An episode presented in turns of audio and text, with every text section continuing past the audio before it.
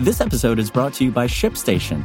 You know, some things take a lot of work, like sending little robots to far off distant planets. And just as that's challenging, so too is running a successful e commerce business, especially when there's so much to do. So I want to introduce you all to ShipStation. Now, I love using ShipStation because of its easy to use dashboard, which makes managing orders and printing labels a breeze and super smooth. Oh, and the customer service is just out of this world. It's exactly what you need to help grow your business. Sign up for your free 60-day trial at shipstation.com slash tech news. That's shipstation.com slash tech news. This is Engadget. Here's what's happening in the world of technology.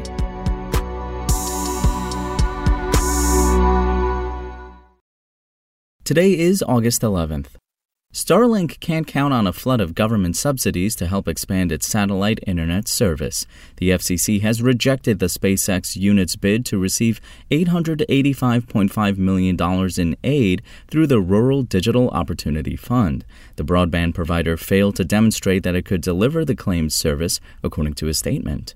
FCC Chair Jessica Rosenworcel said Starlink had real promise, but suggested her agency couldn't justify 10 years of subsidies for developing technology that requires a $600 satellite dish. She added that the FCC needed to make the most of scarce funding for broadband expansion. SpaceX won its bid in December 2020 through an auction. At the time, it said it would use the subsidies to serve 35 locations. It also promised prices in sync with terrestrial broadband and that it would meet periodic service build out requirements. LTD Broadband, a fixed wireless provider, netted over $1.3 billion in that auction and also lost its bid today. That company was not reasonably capable of deploying the required internet service after it lost qualifying statuses in seven states, the FCC said. We've asked SpaceX for comment. The denial isn't a fatal blow to the company's plans, but it makes clear that Starlink will have to rely on its own funding if it's going to expand as outlined in 2020. The FCC's move might also serve as a warning to other would be fund recipients. While the Commission is eager to improve rural broadband, it won't grant money to Internet providers without some close scrutiny. And Facebook's crackdown on hate speech apparently has room for improvement.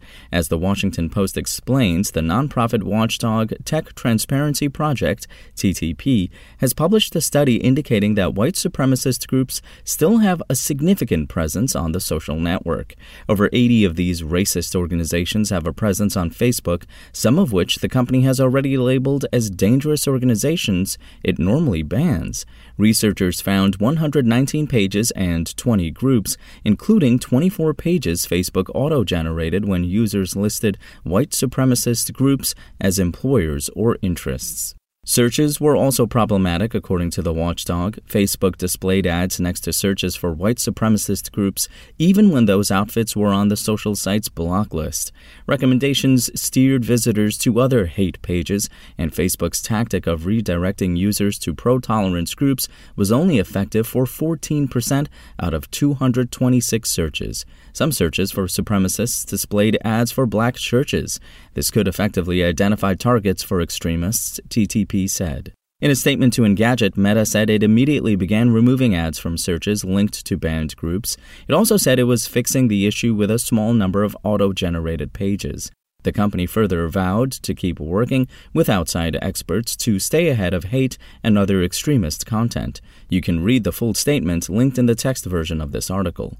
The survival of these groups on Facebook isn't completely surprising. University of Michigan Associate Professor Libby Hemphill told the Post that hate groups are increasingly aware of how to dodge content restrictions.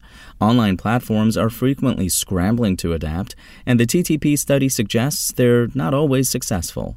Even so, the findings add to Meta's headaches. They come just weeks after GLAAD accused Meta brands of doing too little to protect LGBTQ users, and relatively soon after whistleblower Frances Haugen said Facebook's algorithmic content filtering only caught a tiny minority of hate speech.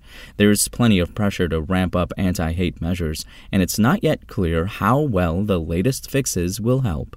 All 270 groups that Meta has designated as white supremacist organizations are banned from our platform. We invest extensively in technology, people, and research to keep our platforms safe. We immediately resolved an issue where ads were appearing in searches for terms related to banned organizations, and we are also working to fix an auto generation issue which incorrectly impacted a small number of pages. We will continue to work with outside experts and organizations in an effort to stay ahead of violent, hateful, and terrorism related content and remove such content from our platforms.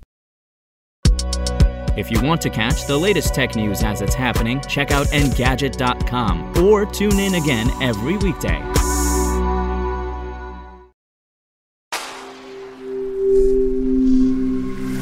Spoken Layer. Want to learn how you can make smarter decisions with your money? Well, I've got the podcast for you. I'm Sean Pyles, and I host NerdWallet's Smart Money Podcast our show features our team of nerds, personal finance experts in credit cards, banking, investing, and more. And they'll help you make the most of your money while cutting through the clutter and misinformation in today's world of personal finance. You'll get clarity on strategies to help you build your wealth, invest wisely, shop for financial products, and plan for major life events. Listen to NerdWallet's Smart Money Podcast wherever you get your podcasts.